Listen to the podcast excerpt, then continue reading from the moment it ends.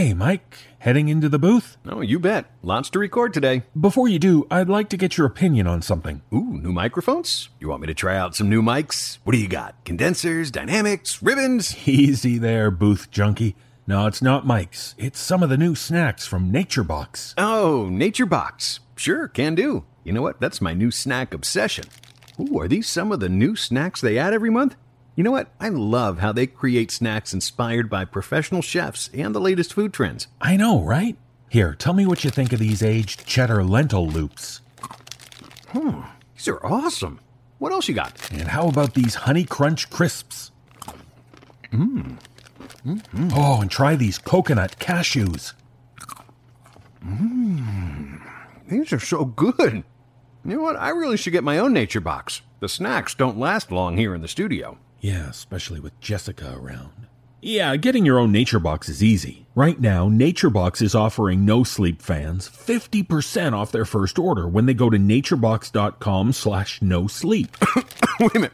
50% off my first order? You're saying I can get a selection from Nature Box's 100 plus list of high quality snacks made with simple ingredients with nothing artificial in them?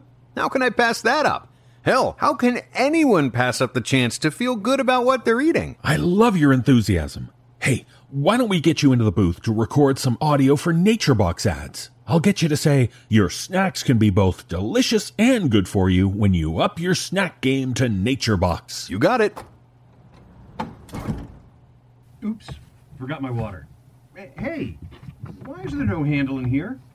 The door! It won't open from the inside! That's the idea, Mike. We have a lot of ads for you to record. Can't have you sneaking out before they're finished. Why do you think I gave you all those nutritious Nature Box snacks? They'll have to do you a long time. With luck, you'll be out of there in a few weeks. What? Weeks? Hey, you can't do that! What about my wife and kids? No problem. I'll send them their own Nature Box. After all, they get 50% off their first order. Hey, come back here! Open this door! Hey, let me out of here! You can't keep me in here like this! Come back! Remember, NatureBox is offering no sleep fans 50% off your first order when you go to naturebox.com slash no sleep. This is a horror storytelling podcast. Our tales are dark and disturbing, intended to shake you up. Listen at your own risk. We are all around you. And tonight there will be no sleep.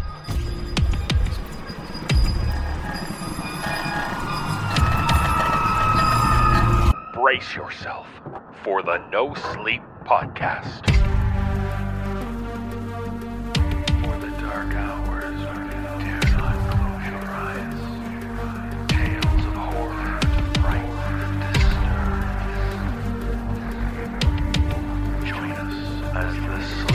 Sleepless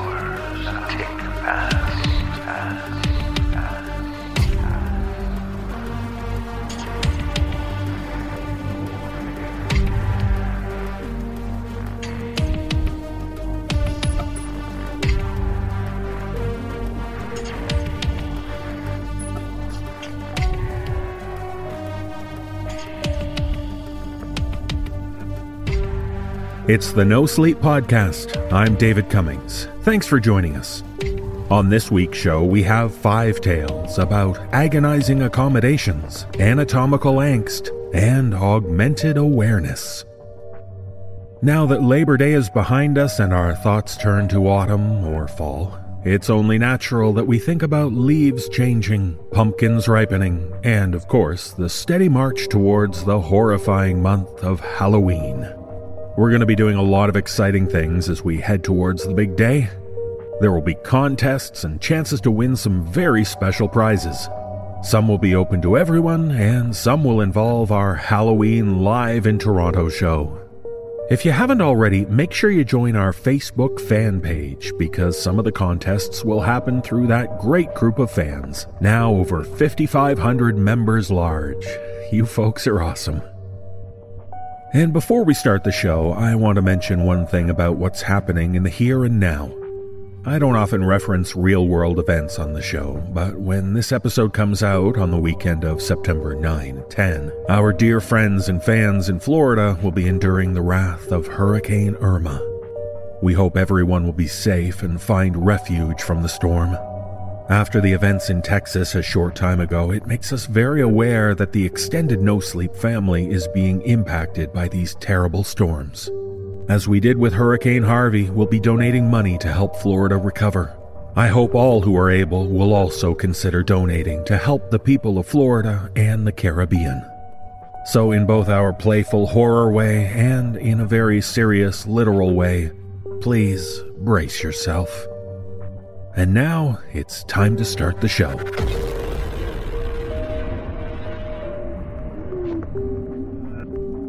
In our first tale, we hear a strange story from a notebook found in an old house. As author Olivia White describes, it's written by a man who was previously squatting in the house and perhaps has never left. Performing this tale are Jesse Cornett, Erika Sanderson, and Nichole Goodnight. So let's listen to what the man claims about the house, or as he says, I live in the walls.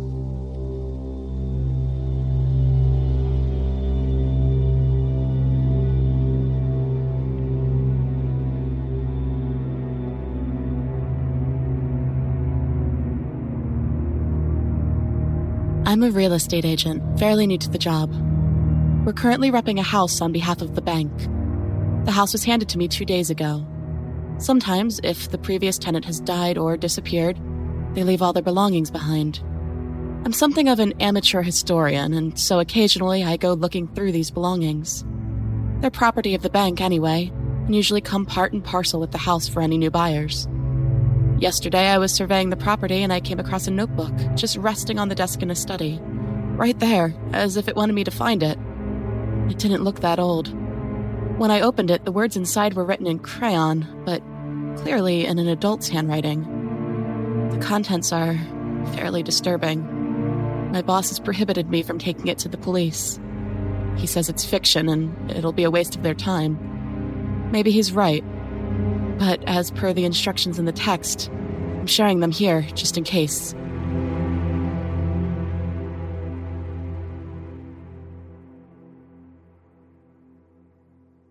My name is Chris. I'm 26 years old. I'm a former IT technician. I'm survived by my mom, my dad, my sister, and Buddy, the family dog. I used to have an apartment. I used to have a life. Now, I live in her walls. For reasons I won't go into, I was made jobless and homeless. I could have reached out to my family. I should have. But I've always been a stubborn guy, and I wanted to handle this myself. My family aren't exactly rich. I didn't want to be a burden. I'd get back on my feet. It wouldn't be hard. It was harder than I anticipated. Nights of sleeping rough or cowering in a shelter. My bag clutched to my chest out of fear of being shanked by one of the city's more hopeless destitutes. An ache in my body that seeped into my very bones, for which seemingly no warmth could serve as a panacea. An ache I dulled with alcohol and eventually prescription drugs, illicitly obtained from an old wino in the 6th Street shelter who always seemed to have a healthy supply. By the time I was in desperate need of help, I was too far gone to acknowledge it. I spied the house by chance, exploring a new neighborhood for some prospective panhandling. I scoped it out for days. It was an unassuming Victorian house in the good part of the city, a for sale sign swinging old and forgotten in the overgrown yard.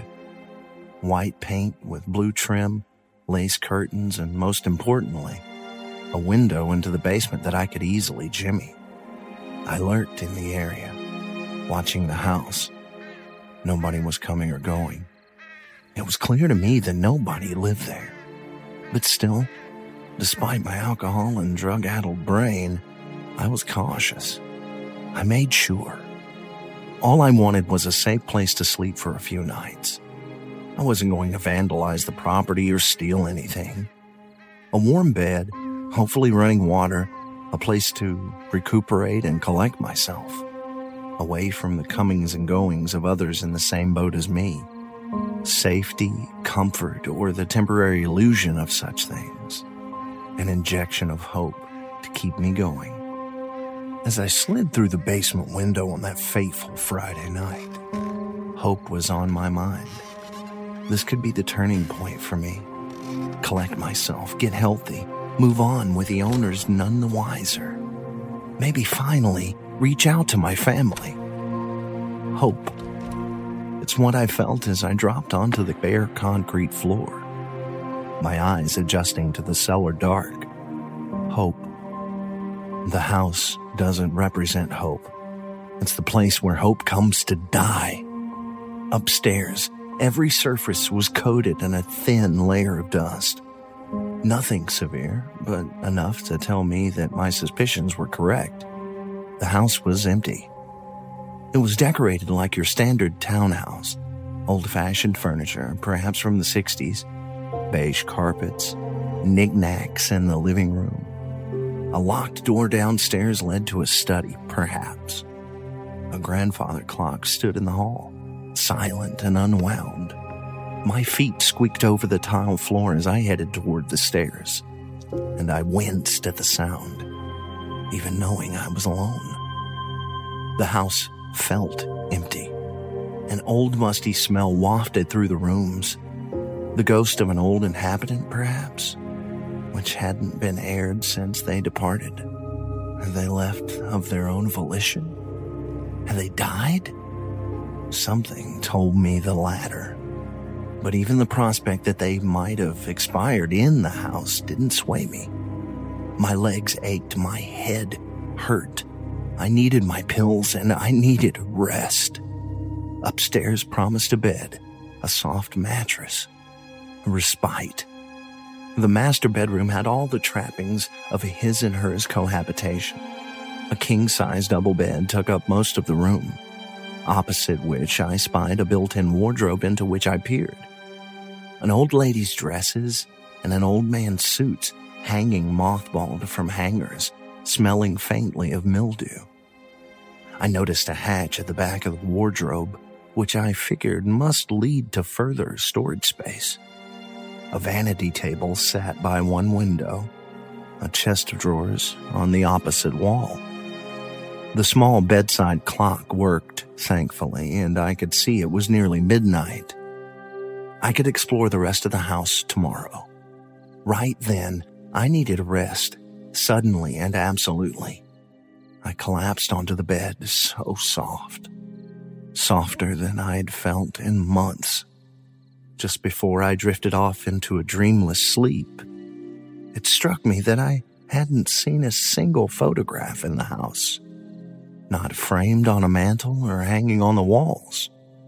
It wasn't too strange, I thought. The previous occupants must have taken them. My brain, sleep deprived, didn't consider the fact that they'd taken nothing else.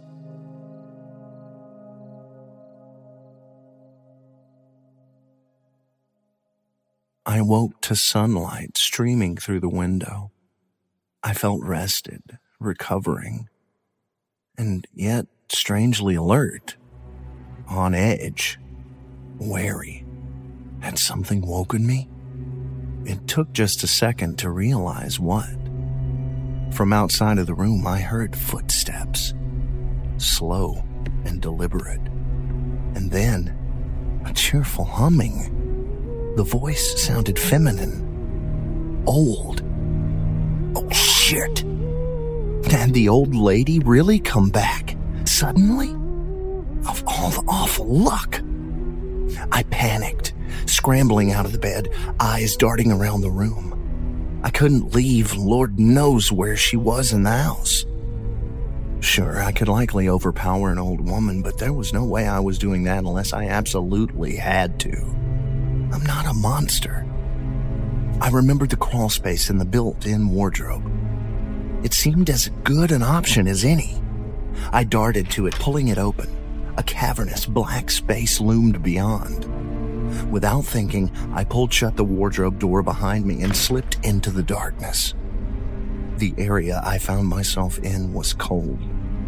I was pressed up against the brickwork, pinned in a claustrophobic corridor between the walls. I stood there for a moment, catching my breath, trying to calm my nerves, then sidled down to a dappling of light a few feet away.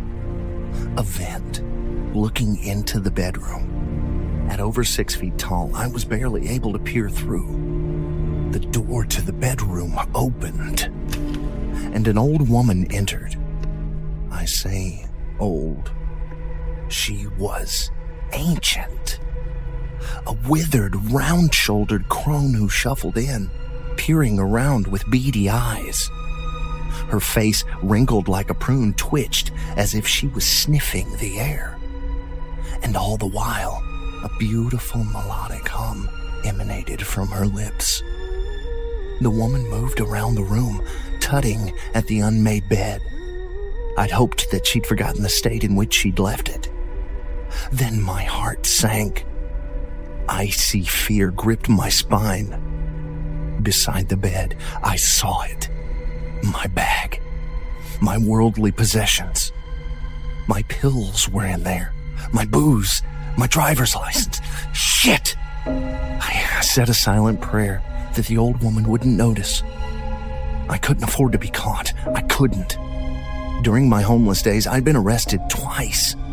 Once for aggravated assault against a businessman in a bar who provoked me and looked presentable enough for the law to come down on his side despite witness testimony. Once for public drunkenness.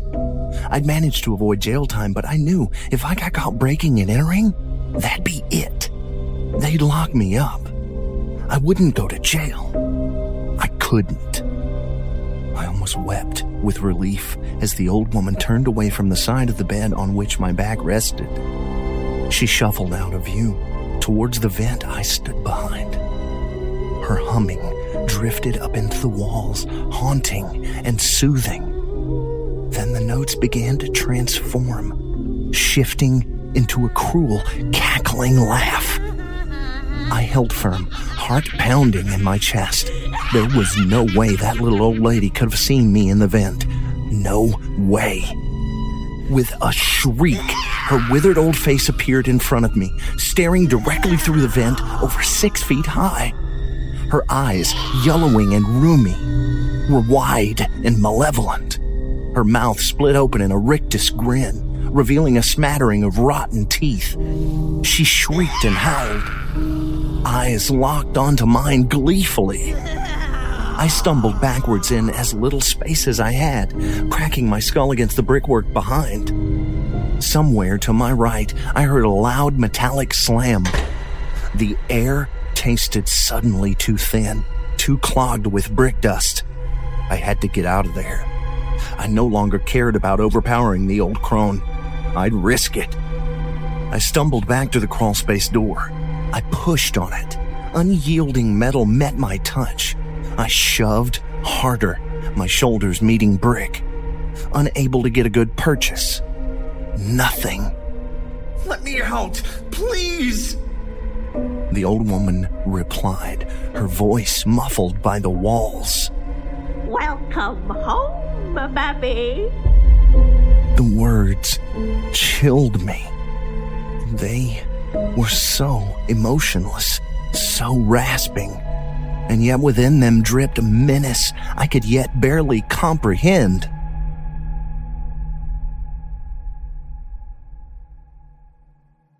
I explored inside those walls for three whole days. There was no way in or out save for the immovable crawlspace door through which I'd entered. It soon became clear to me that the house had been designed so that passage inside the walls was possible. To get between floors, there were vertical shafts lined with metal rungs. Three accessible floors I discovered. I couldn't reach the basement via the walls, but I could freely explore the first floor, as well as the second floor at which I'd entered. Then there was the attic. After a day of searching, of screaming, of tracking the old woman between rooms only to be ignored every time. I poked my head out of the shaft leading to the top floor. Here I found a larger open space, almost fit for human habitation. A filthy mattress lay in one corner, sans sheets or bedding. In the other was a toilet, also filthy, but fully functional. A journal, oddly new and dust free, rested on the mattress alongside a pack of crayons. The floor, made of bricks, looked recently swept. The old woman had clearly been here at some point in the recent past. I looked around for another entrance. There was none. This meant the old crone had crawled through the walls herself to get here. While searching for an exit, I made a grisly discovery. In an alcove high up on the wall, three skulls sat leering down at me. Hesitantly, I reached out for one, looking for something, anything I could use as a tool, a means of escape. The skulls were cemented in place. They felt like a message. Two further days passed, during which time I slept on the dirty mattress in between searching desperately for an escape. I was starving, thirsty, delirious from malnutrition, dehydration, and fear. Every time I slid through the walls, I felt the brick pressing down on my chest, as if the house itself was squeezing the life from me. On the third day, throat dry and hoarse from screaming, I made my way down to the kitchen vent and saw the old woman preparing a bloody meal at the counter. Strands of stringy meat parted under her large gleaming knife. I eyed the blade with longing, unsure what I could achieve with it. Nevertheless, the weight of the knife in my hand would have made me feel better. Instead, I begged for food and water. The old woman looked at the vent and gave me a smile. Her teeth were stained with blood, and she chewed on a raw cut of the meat. I caught sight of the garbage can and saw what looked like a cat's tail hanging over the edge. My gorge rose in my throat, and I stifled a cry, all the while hunger bubbled in my belly. Please, I need to eat.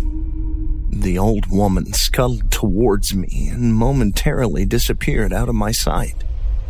When her face appeared in the vent, I was too tired and drained to even react. I had no idea how she'd gotten up so high. A chair position beneath, maybe. The whole process had been silent. Or perhaps in my state I simply hadn't noticed. I'll feed you, baby. I let out a cry of relief and thanks. But no, you listen. I'll feed you, but only if you're good. No funny business, Babby, you hear? Cause I'll know. I'll know. You go up to your bedroom like a good little girl and I'll ring the bell for you. Come to the door in the bedroom and nice treats will await. Understand, Babby? I didn't have the energy to question her or ask why she was calling me a good little girl or backchat in any way. I simply nodded sniffling back tears, and began the long crawl back to my room. The old woman kept her promise, and when a tinkling bell echoed throughout the interior of the house, I made my way down to the metal door and found a steaming plate of cooked meat waiting for me. My stomach ached, and I was too ravenous to think too hard about it. I wolfed it down on the spot swigging from the plastic water bottle beside it. This routine continued for a week. My body felt like it was atrophying. The withdrawal symptoms from the alcohol and pills had kicked in full force now. And simply dragging myself up and down the shafts was an effort I could rarely expend. Mostly I laid, wretched in my filthy attic room, emerging only to retrieve the daily meals the old crone provided. After seven days, my strength felt like it was returning, and I decided to wait by the metal door, hoping I could surprise the old woman when she came to feed me. She never came, nor did she come for the next three days. Your punishment, baby. She crowed from the study when I tracked her there, begging and pleading. She barely even looked up from the old book she was examining. I never tried that again. Instead, I began to chronicle my experiences in the journal. This seemed to please the old woman, despite my lack of mentioning the procedure, and I was granted a little more food and two bottles of water a day. I kept up the writing after that. I'm up to date now.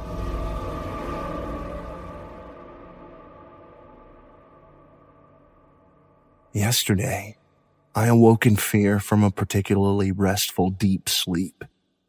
I was sure somebody else was in my room. I scrambled up the mattress, croaking in fear and warning. In the darkness, I could make out a pink shape in the corner.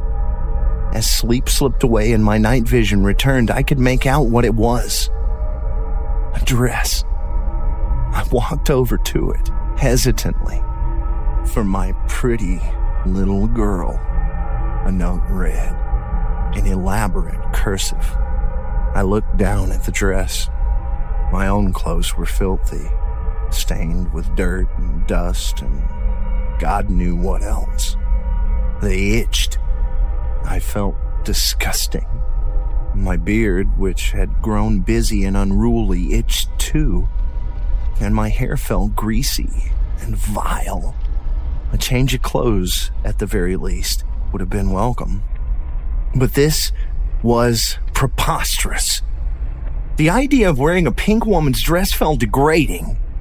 I ignored the gift, kicking it angrily into the corner. Later, I found myself spying on the bathroom. I previously always avoided that room after checking early on for viable escape routes. The last thing I wanted to see was that old bat showering. That day, though, simply staring longingly at the clean, tiled bathroom was a luxury I decided to allow myself. To my horror, the old woman entered, thankfully fully dressed. She didn't look up at me as she proceeded to clean the sink. You're not wearing your present. Her back was to me, her voice gentle but with an air of menace. How the hell did she even know? She could only see my face through the vent, and she hadn't even looked at me. My head swam with anger. Fuck your present! I knew as soon as I said it that it was a mistake. The old woman whirled around, her face contorted into a wrinkled ball of menace. Baby, I will not tolerate that language. You're a bad, disgusting girl, and I'm starting to regret ever allowing you into me home. Yeah, yes! I'm an awful. I'm a terrible house guest.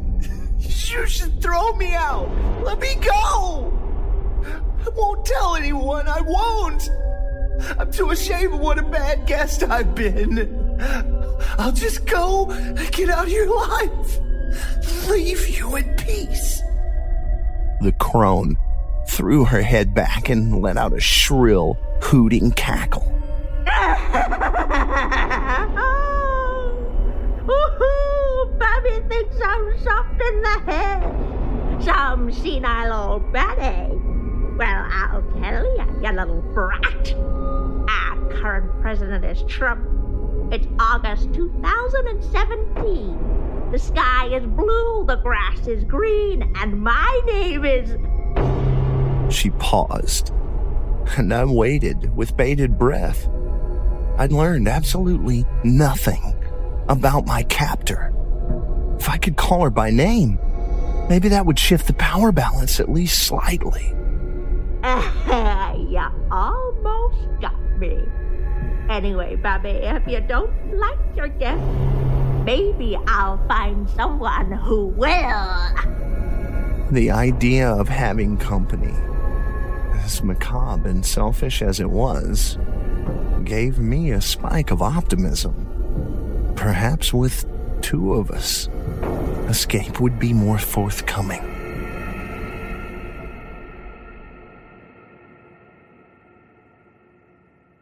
I live in her walls. I live in her walls and I need to get out. A week has passed since my last entry. I've been too afraid to write, too afraid to let my guard down. She's in every room now.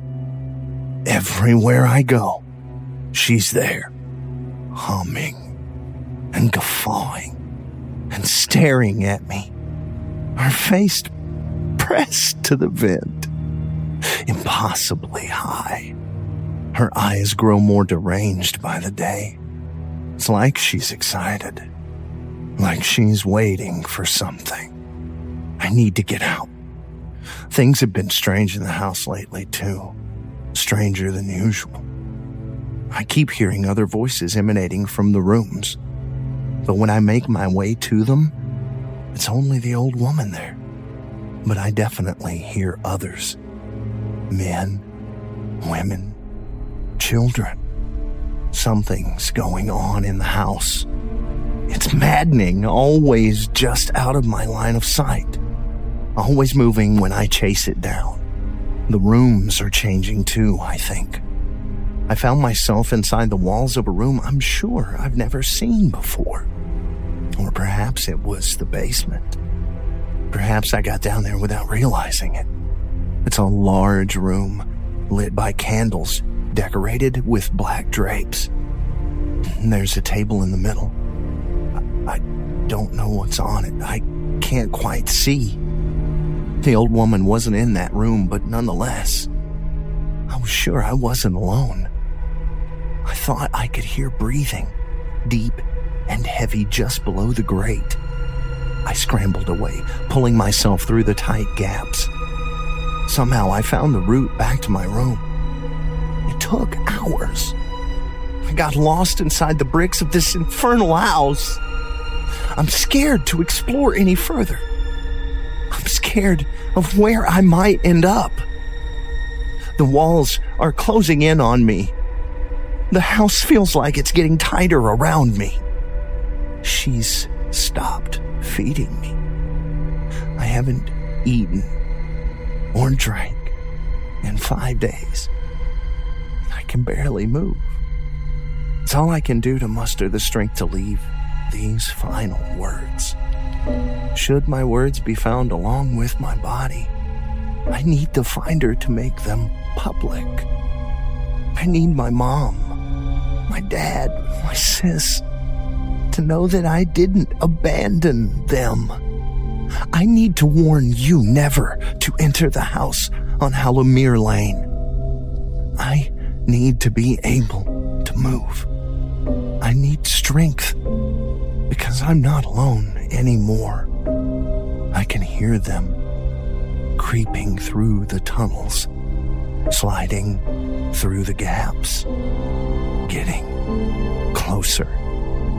I live in her walls. And now there's someone or something living in her walls with me.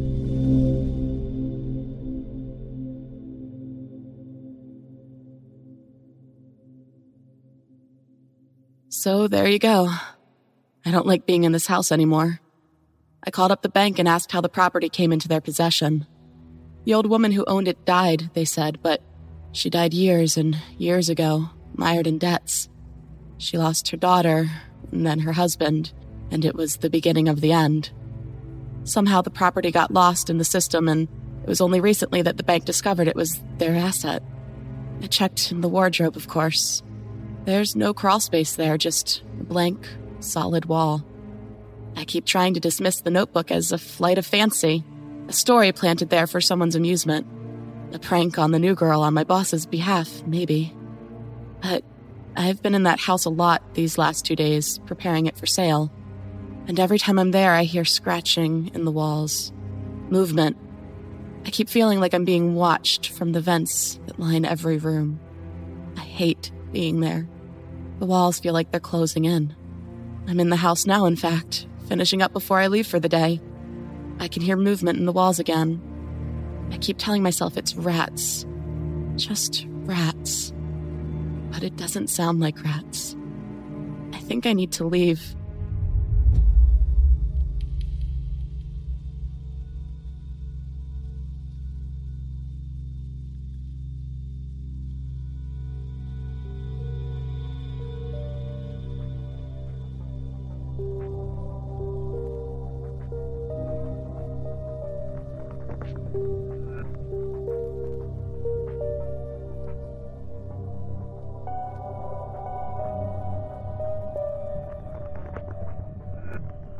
If your town or neighborhood has an area with old abandoned buildings, you can be sure the local bored teenagers will make their way there. But as author S.H. Cooper explains, in this abandoned development, one boy soon discovers a disturbing connection to a house which might not be entirely empty. Performing this tale are Matthew Bradford, Dan Zappulla, and Nikolle Doolin. So let's hear the deeply disturbing tale about the girls of Green Meadow.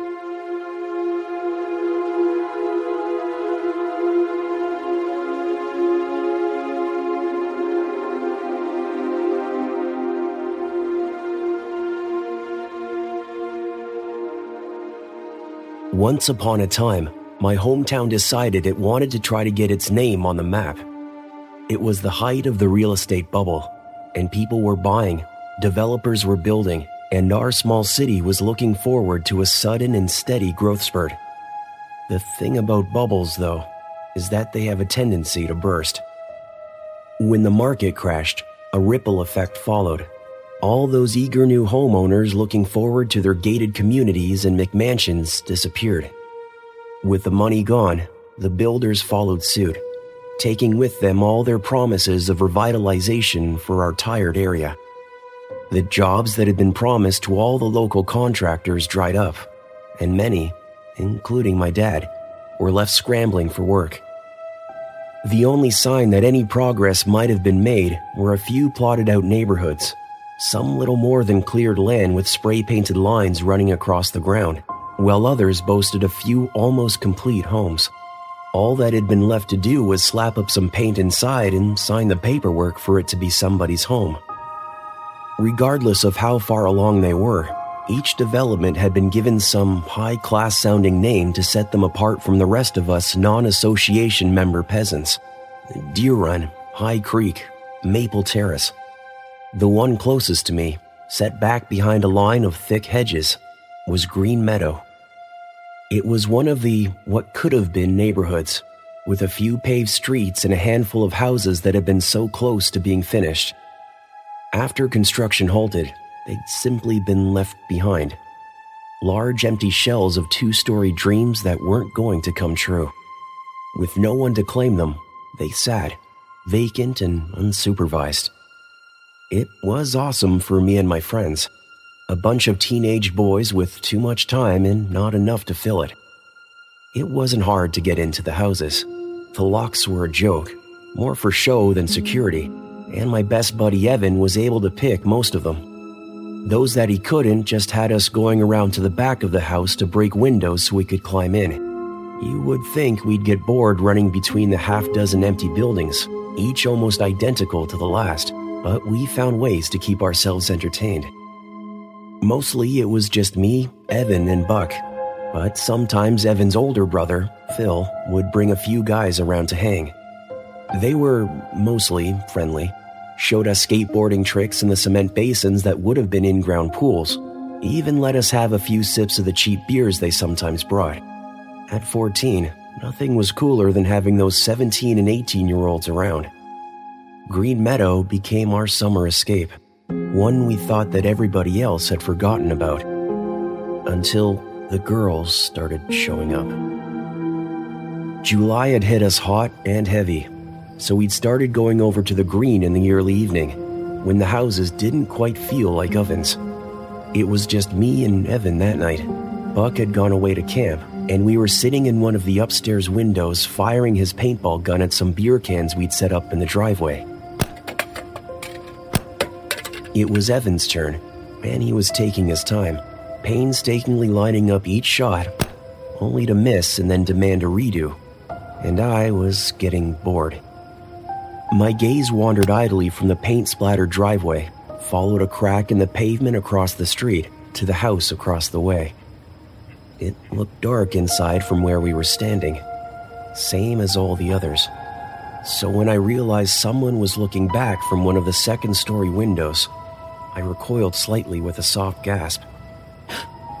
From what I could make out in the dusky light, it was a girl, younger than us, with oddly chopped, uneven hair that hung limply around her face. Her pale features contrasted sharply with the shadows around her. We stared at each other, both completely still, until I'd shaken my surprise enough to nudge Evan, who'd been too distracted with his shooting to notice. Knock it off, Greg. It'll be your turn when. Dude, look.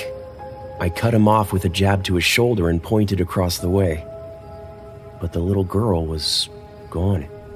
Stop trying to creep me out. She's gotta still be in there. Let's go look. Maybe she's lost or something.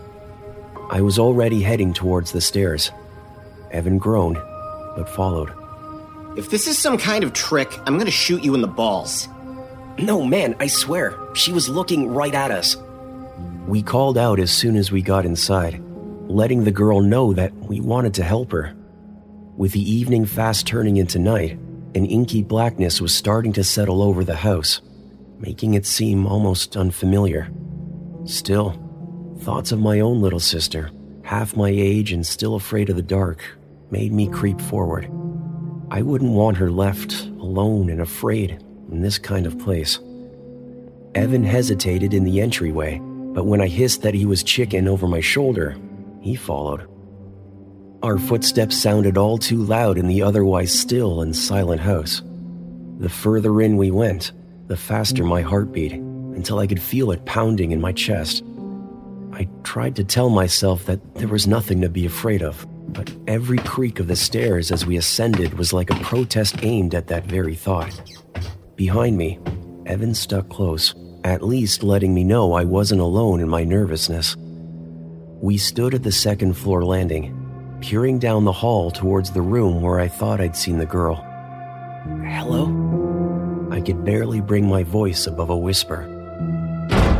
Downstairs, a door slammed somewhere in the house.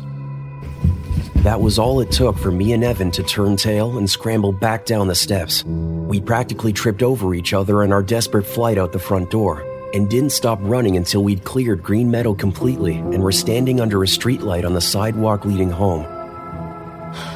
What was that? I could only shrug. Maybe the wind?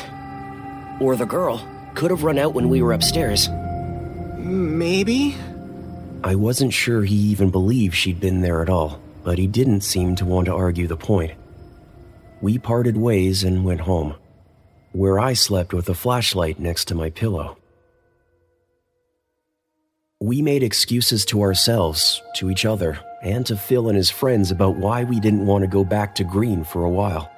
While neither Evan nor myself would admit we'd been scared out loud, whenever we considered going back, we were reminded of the darkness and that slamming door. It wasn't until Phil offered to let us set off some fireworks he had in one of the unfinished pools that we went back. There was just something about fire and explosions that we couldn't pass up. With Phil and his friends there, it was easy to forget that we'd ever been afraid, and we enjoyed a few hours of lighting bottle rockets and bike riding along the pool's edges. We hardly even noticed when the sun started to go down. One by one, Phil's friends started to leave until it was only the three of us left. Phil turned to Evan. We should get going. Mom will kill me if you're out late. Fine. Evan agreed before setting off another firecracker. We left the mess of burned up papers and wrappings behind and crossed between houses to get to the road. Phil was talking to us about something, but I found my attention slipping from him and turning to that house, the one I'd seen the girl in. Unconsciously, my eyes flicked up to the window where I'd seen her last. She was there, again, once more looking out at me with that blank, colorless expression. This time, though, she wasn't alone. A second girl, this one a bit closer to me in age, was standing behind her. She had a similar haircut, jagged and short, but instead of watching us go by impassively, she was scowling. As we walked past the house, the front door swung open. All three of us froze for a moment, unsure of how to react, until Phil started to laugh. I couldn't help but think it sounded uneasy, but joined along anyway. Door probably wasn't latched. I could tell he was trying to play off his fright. Yeah. Evan was quick to agree, but I could tell he was thinking the same thing I was that this was the same house with the little girl. Before I could tell them to look up, Phil was ushering us along again, reminding Evan that their mom was waiting. I glanced back just once, just long enough to see the little girl still standing in the window, just long enough to see the older one in the front doorway, her mouth open and twisted all too wide in a silent, angry scream. She lifted her hand and pointed at me. I didn't tell the guys what I'd seen. One, because I wasn't sure what it really was, and two, because I didn't want Phil to think I was a big baby. They must have been able to tell I was freaked out, though, because they walked me all the way home before doubling back towards their own place. I hurried inside and tried to make it up to my room before my parents noticed, but my mom caught me halfway up the steps. Whoa, slow down, Russ. I want to talk to you. I gotta go to the bathroom. I was hoping she'd just let me go. I was still shaken by what I'd seen and just wanted to hole up in my room and watch TV until I forgot about it. It'll only take a minute. I don't want you staying out after dark anymore. Some kids have gone missing. Okay, fine. Sure, I I gotta go. I dashed the rest of the way upstairs before she could argue. I heard her sigh, the put upon sound of a teen's mother, but she didn't follow. My plan had been to keep myself distracted with light and noise until I fell asleep. Seeing the little girl by herself had been unsettling enough on its own, but there was something about the other one and the way she'd pointed after me that really got under my skin. I buried myself under my comforter and swore I wouldn't go back to Green Meadow for a while. I was able to drift off after a couple hours, my thoughts clouded with the bright, colorful nonsense of Dragon Ball Z. My room was dark when I was wrenched into wakefulness sometime later. The lights I'd left on, the TV, my computer screen, all switched off. A tingling icy sweat beaded along my forehead, and I tried to sit up, tried to move at all, but my body was unresponsive.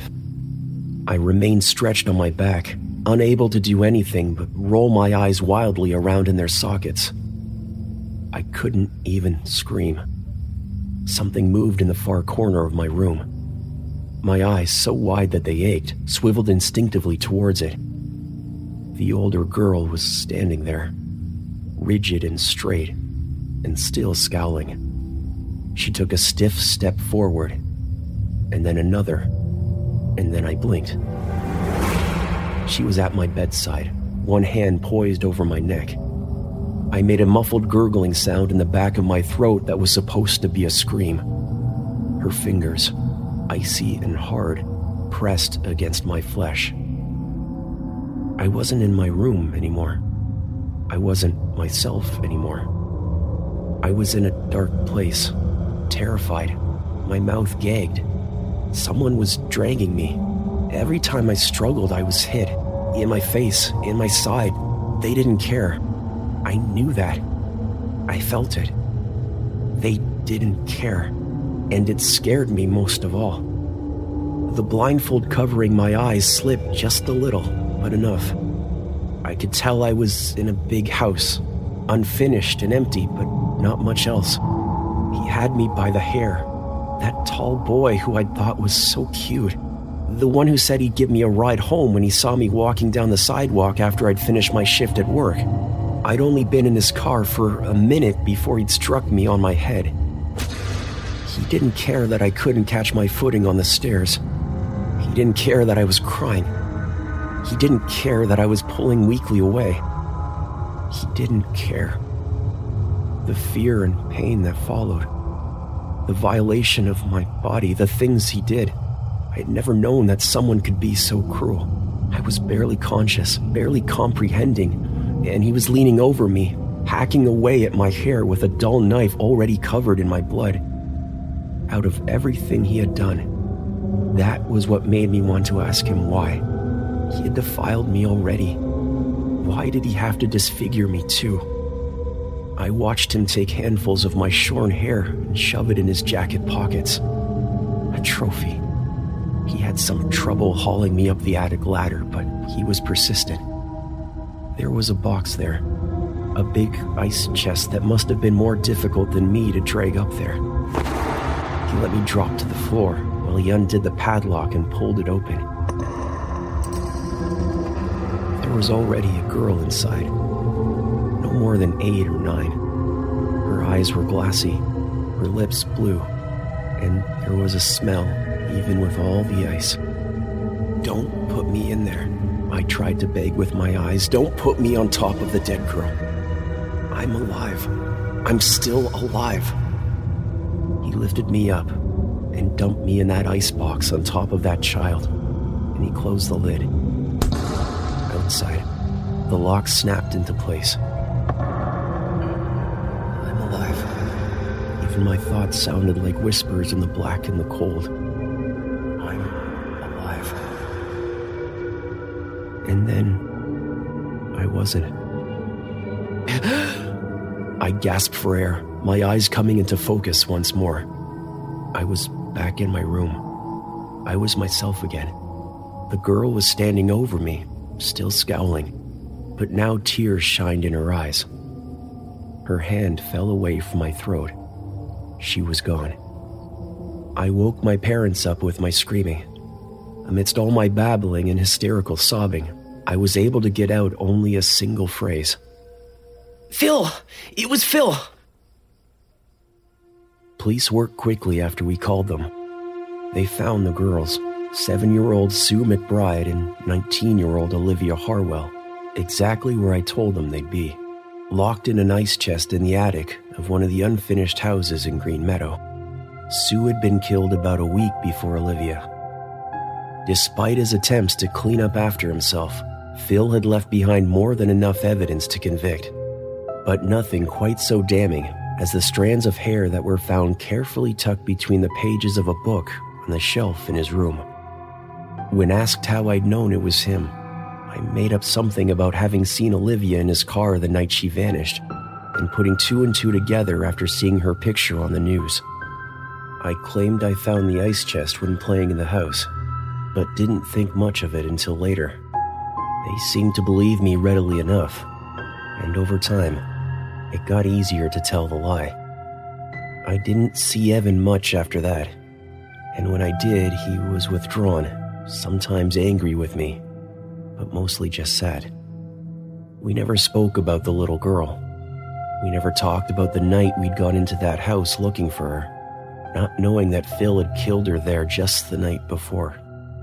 His family moved away during Phil's trial. I only went back to Green Meadow once, right before they planned to knock all those empty houses down, and I stood outside the place where Sue and Olivia had died. I looked up into the window where I'd first seen them, the window of the room he'd brutalized them in, where they had been trapped even after death. I looked up at it, and I smiled. A sad but grateful expression. because there was no one looking back at me.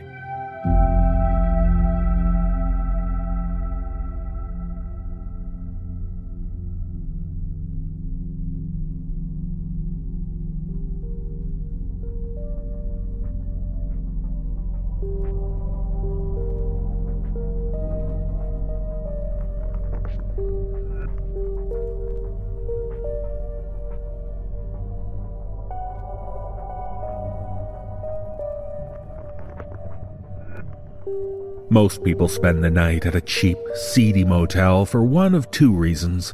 They can't afford anything better, or it's suited to certain carnal activities. But there's actually another reason, as we hear from author J.N., and it involves the chance to win a large amount of money. Performing this tale are Mike DelGaudio, Addison Peacock, Erin Lillis, and Atticus Jackson. So, whether you're up to no good or trying to win some cash, please reconsider spending the night at the King's Inn Motel.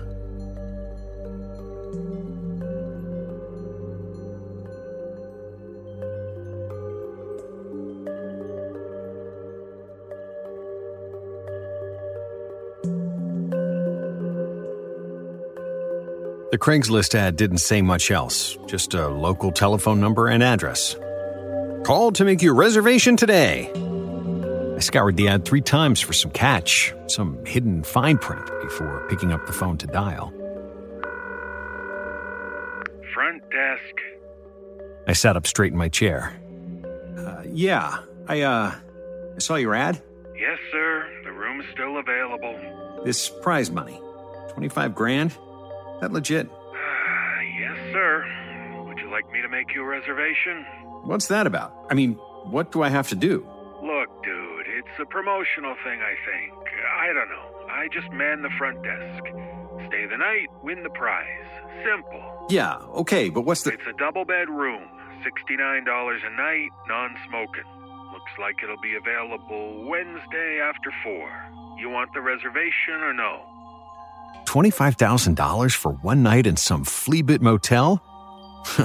I gave him my name and particulars and listened as he punched them into a computer. All right, sir, your reservation is confirmed, and we look forward to seeing you on Wednesday. Please have your ID and a major credit card at check in. Is there anything else I can help you with this evening? this is some sort of scam, isn't it? No, we're authorized to issue you a certified bank draft come checkout time, assuming you stay the full night. Oh, one more thing. How many other people have won? Hmm. But the line had already disconnected.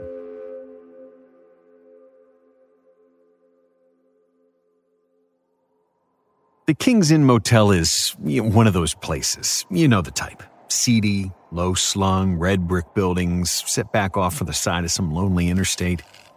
A humming sign casting neon shades of red and blue over a mostly empty parking lot, filled with broken bottles and cigarette butts. King's Inn, with the G broken. Wi Fi and weekly rates available. Vacancy. An electronic bell buzzed jarringly somewhere in the back as I stepped through the door into the lobby.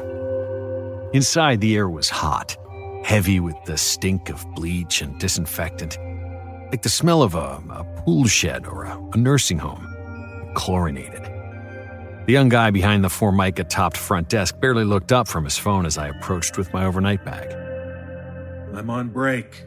Um, I have a reservation? He dropped his phone to the counter. Oh, so you're the guy. Well, welcome to the King's Inn, where we treat you like royalty. Sorry, they make me say that. His teeth, when he smiled, ooh, they were brown and yellow, leaning drunkenly against one another. License and credit card, please. I slid him across the counter. All right, everything looks good. You'll be in room 205. Housekeeping just finished up in there, so should be nice and clean for you. End of the row, past the ice machine. I took my cards back. About this contest, what's the gimmick? Gimmick? Yeah, you know, what's the catch? If I knew, I'd tell you. Management handles all that. Can I speak to them? Against the rules. There are rules? He leaned in, conspiratorially. His breath was hot and smelled like garlic bread. If it was me, I'd lock the door, pop a couple Xanax, crawl into bed, and sleep straight through till checkout time. Ah, but that's just me.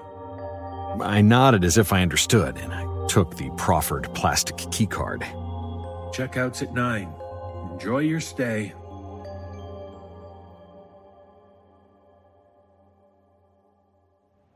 Room 205 was indeed past the ice machine, at the far end of the long L shaped arm of the building where it backed up to a dense copse of trees. I parked my car beneath a streetlight and walked the half dozen yards, past an endless row of barred windows and cheap plastic patio chairs to the door of room 205. The door was nothing special a dented and drab olive green with peeling white stick on letters above the peephole not too dissimilar from a million other such doors lining countless motel corridors from here to Angola. My room key fit with a tiny thunk in the lock, and I pushed the door inward. Maybe in the moments before I flicked on that overhead light, I expected something different. An axe murderer crouched in the corner, a message daubed in blood above the mirror, something fantastic or dark, something worthy of the telling. Instead, the two yellow lights shone on a scene that was all too familiar. Coral pink walls that clashed with the jade green of the carpet, a sickening tableau of stale cigarettes, floral patterned bedspreads, and faux wood grains. Ooh, I could almost smell the sex, the half remembered and unfinished acts that lingered hot and filthy on every surface like film. Pedantic, yet comforting in its simulacrum of home.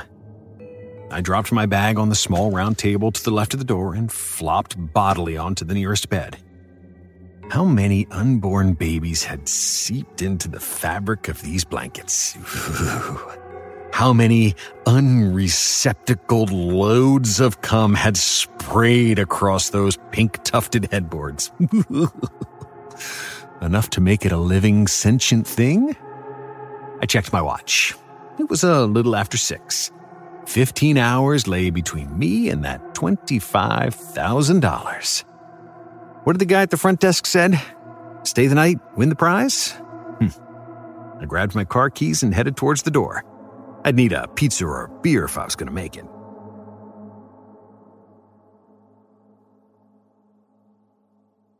The air felt different on my return. Used is the best way I know how to describe it. Recycled. That dry staleness of long disuse shot through with traces of something I couldn't identify, like the final ghostly fingers of someone's cologne lingering. The TV was on, the usual bevy of infomercials and pay per view porn ads, and from where I stood, I could see the contents of my overnight bag strewn across the floor. I dropped my pizza and froze, straining for the sound of some hidden intruder. Hello? Silence. I checked the small, dirty bathroom. Nothing. I looked under the bed. No one. I gathered my things, it was just a change of clothes and some toiletries, into a pile and called the front desk. The guy seemed unconcerned and brushed aside my indignation. There were no other active keycards available for my room, he assured me, and no one had been into the office since my arrival. Were any maids in here while I was gone? Housekeeping leaves at 5:30. Your bag probably just fell over. Can I switch rooms then? We're all full up. So, you're not going to do anything about the fact that someone's been in my room rifling through my shit? What kind of place is this? I'll log you a complaint and you can take it up with management in the morning. I can offer you a free continental breakfast in the meantime. I hung up. I'll admit, I thought about leaving right then, just grabbing my bag and the remnants of my cold pizza and booking it. Home sounded good. Home sounded safe. Oh, but the thought of the money stayed my hand. It was past nine now. What more could a few hours hurt? I bolted and chained the door behind me before climbing into the bed. The sheets Mm, they were thin and rough, hospital quality. They scratched at my legs and the tops of my feet and audibly crinkled when I moved. The pillows were little more than lumpy plates behind my head. I bathed in the fuzzy blue glow of the late night TV and fell into a fitful sleep, already counting my winnings.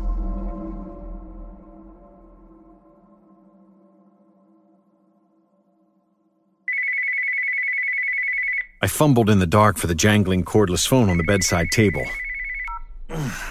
Hello? Through bleary eyes, I could just discern the digital alarm clock's glowing yellow timestamp. 2:11 a.m. Sir, I have to ask you to please keep it down. What's that? Do what now? I was finding surer footing in the land of consciousness. Who's this? We've had several noise complaints from guests. Please keep your voices down. It's very late. Voices? You and your visitor. Look, just keep it quiet, okay, buddy? I sat up like a bolt and felt blindly for the lamp switch, casting the room in a sickly orange glow. Empty. Swinging my legs over the side of the bed, I rubbed my eyes with a thumb and forefinger. The room was ooh, freezing cold. The drone of the old AC unit under the window rustled those hideous curtains in erratic patterns across the green carpet. Ew. What had he been on about? Something about a guest? I shook my head to try and clear some of the cobwebs. The roof of my mouth felt dry, my tongue bloated and unwieldy. When I stood to go to the bathroom for a piss and a glass of water, the room seemed to wobble beneath me, and I had to steady myself against the TV. I felt sick, or slightly tipsy, uh, like I did when I was six and I had a fever of 102 and the world looked all elastic and shiny. Oh, the bathroom ugh, was small and grimy. The tub yellowed. I splashed some tap water over my face as I tried to catch my breath. My cheeks, ooh, they felt hot. My stomach, ooh, it roiled. Had the pizza gone bad? I stepped back into the main room as the phone continued to ring. There was that feeling again, that imperceptible otherness. You know, like that twice diluted stuff you breathe on airplanes. It was a little after 2:30 now. Who was calling? I picked up the phone and punched the green talk button. Hello? The glaring hum of the dial tone was the only response I got. Hmm. I set the phone back in its cradle. What the? Don't answer that. It's probably Tony wondering who stole those last five Lortabs. I jumped, as if struck, biting back a scream as I whirled in the direction of the bathroom. A young woman in a loose fitting sundress was visible through the bathroom doorway. Her back was to me. Her pelvis was pressed hard against the sink as she applied lipstick to her loamy reflection in the bathroom mirror. Don't tell Tony I'm in here, okay? He'll try and take my jacket. She smiled conspiratorially before climbing into the tub. I crossed the room in three quick strides and grabbed the cheap plastic lining of the shower curtain. Hey, who the fuck are you? I pulled the curtain back with a sharp whisk. The tub was empty. I turned on the light with a flick of the wrist and stared numbly at the piss colored grout and linoleum. There was nowhere else to hide. My chest felt tight and my bowels felt twisted. I struggled to catch my breath. Using the wall as a guide rail, I navigated my way back to the bed and sat down amid the tangled sheets.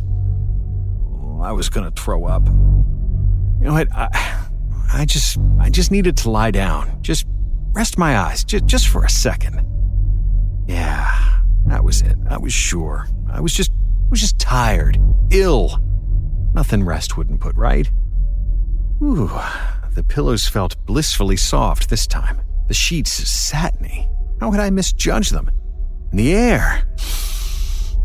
It didn't smell like mold. It was it was sweet, like fresh laundry.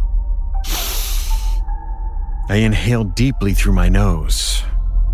From the bathroom's dark maw, I heard it.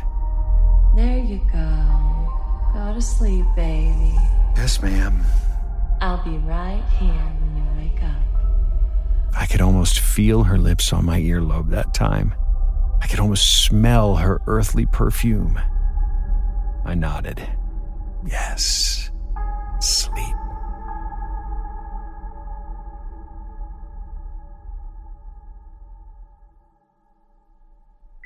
I cracked my eyes. The digital alarm clock now said 304. Surely, it had only been a moment since I closed my eyes. I found the phone. Yeah. My voice sounded funny, muffled. A wave of static rolled over me. Buzzes and pops and whistles, you know, like a like a fax machine trying to connect. Hello? Nothing. I closed my eyes. Oh, they felt so heavy. Oh, and I prepared to press the end on the phone's dial pad when I when I heard it. Jimmy. Just a whisper, barely even there. Almost lost among the screeching and buzzing of an unused line. I perked up at the sound of my name, peeled my eyelids open again. Yeah? Jimmy, it's Mom. Listen to me, Jimmy. I need you to wake up. Mom? The words sounded unfamiliar. That couldn't be right. Listen, Jimmy, you have to wake up. It's three in the morning. Get up. Hurry. Management doesn't want me talking to you. You need to get up. I struggled into the sitting position, still cradling the phone. Mom? How is this you? You can't be calling. You're dead. You need to get up. Get your keys and get outside now. You can't fall asleep, okay? What about the money? Hurry, Jimmy. I love you. The call ended abruptly. I looked at the phone and thought of my mom. I remember the last time I'd seen her. She looked so small in that coffin, barely filling out her favorite pink Sunday dress. A nascent migraine had begun to settle behind my eyes. Whatever Tony said, he's lying. If I turned my head, I could almost see her. Gal Friday, daubing on uneven fingerfuls of mascara. Get your keys? Just go back to sleep, baby. Get outside. When I stood up too fast, the room spun and I, I almost fell. Careful. Careful. I shuffled, barefoot across the verdant carpet jungle to the table by the door. My keys felt heavy. Baby, where are you going? Get back in bed. We can split this Roxicodone I found. I need you to wake up. I grappled with the door lock and chain. My fingers felt stupid, unresponsive. I'm sorry. I have to go. I'm sorry. Hurry, Jimmy. Hey, hey, come back! I pulled too hard and the door swung inward, banging off the drywall with a muffled crunch.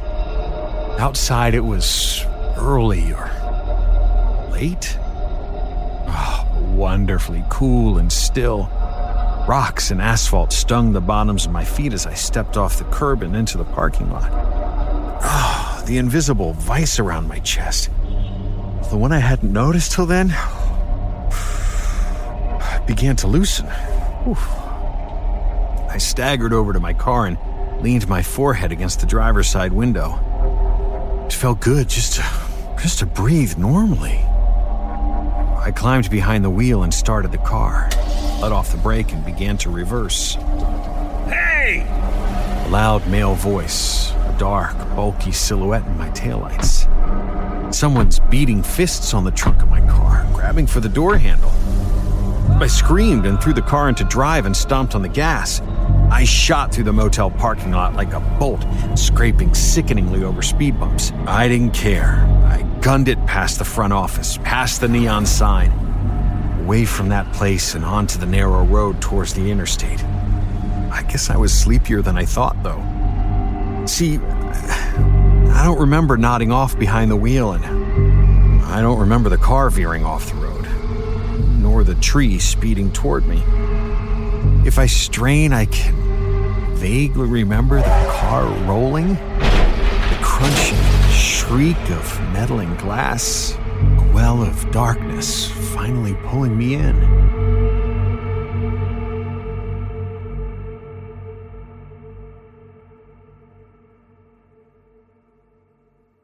Carbon monoxide poisoning. Yeah, I heard those words a lot in the coming days. They were whispered by doctors and nurses, scribbled on charts and forms I was asked to sign. It was almost a week before a police officer, uh, Mitchell, I think his name badge said, filled in the gaps in my memory. Officers responding to calls for motorists on the interstate about an accident near the King's Inn. I'd fainted at the wheel and wrapped my car around an oak tree doing 60 miles an hour. Or maybe it was a maple. Anyway, the first responders pulled me out delirious and screaming about people trying to get me. Well, they thought I was high or, or concussed. I still had the key card to room 205 on me, so the police made a sweep of the premises. The lights were off in the front office and the doors both locked. In my room, they found my scattered belongings and an unmade bed. In room 204, they found a gas powered generator thrumming away, pumping high levels of carbon monoxide through the air vent that connected the two rooms. 12% concentration, doctors say. Levels that high can cause any number of symptoms nausea, headaches, confusion, auditory or visual hallucinations, you name it. I thought I was seeing ghosts. Nobody was registered in room 204, and the generator's gonna be hard to trace. It's old. Could buy one just like it at any Lowe's or Home Depot. But we're looking into it. What about the kid at the front desk? MIA. It looks like a random thing. Some sicko trying to lure people in, gas them up, and do God knows what. You're lucky you had the good sense to run for the door. If you'd fallen asleep, Doc says you might have slipped into a coma. Or worse. I looked up from the IV in my arm. Did you find anything else?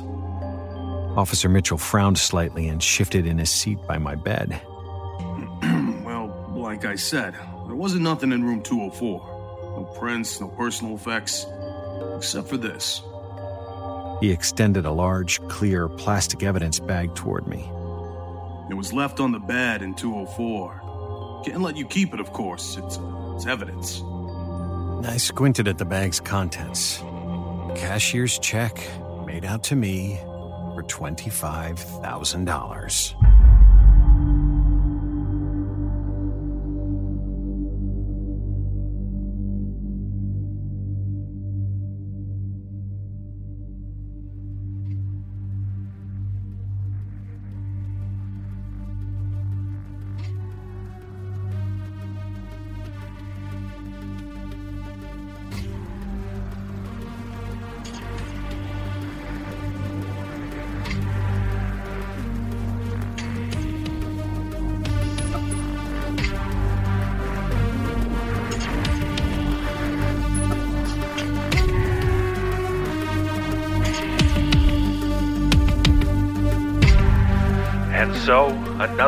Episode has drawn to a close, and our nightmares dissolve into the ether.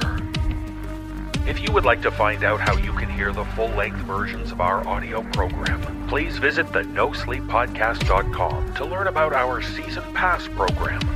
25 episodes, each over two hours long, and three exclusive bonus episodes, all for only $19.99. On behalf of everyone at the No Sleep Podcast, thank you for listening. Join us again next week when our dark tales will envelop you in a nightmarish, swirling fog. This audio production is copyright 2017 by Creative Reason Media Inc., all rights reserved. The copyrights for each story are held by the respective authors. No duplication or reproduction of this audio program is permitted without the written consent of Creative Reason Media Inc.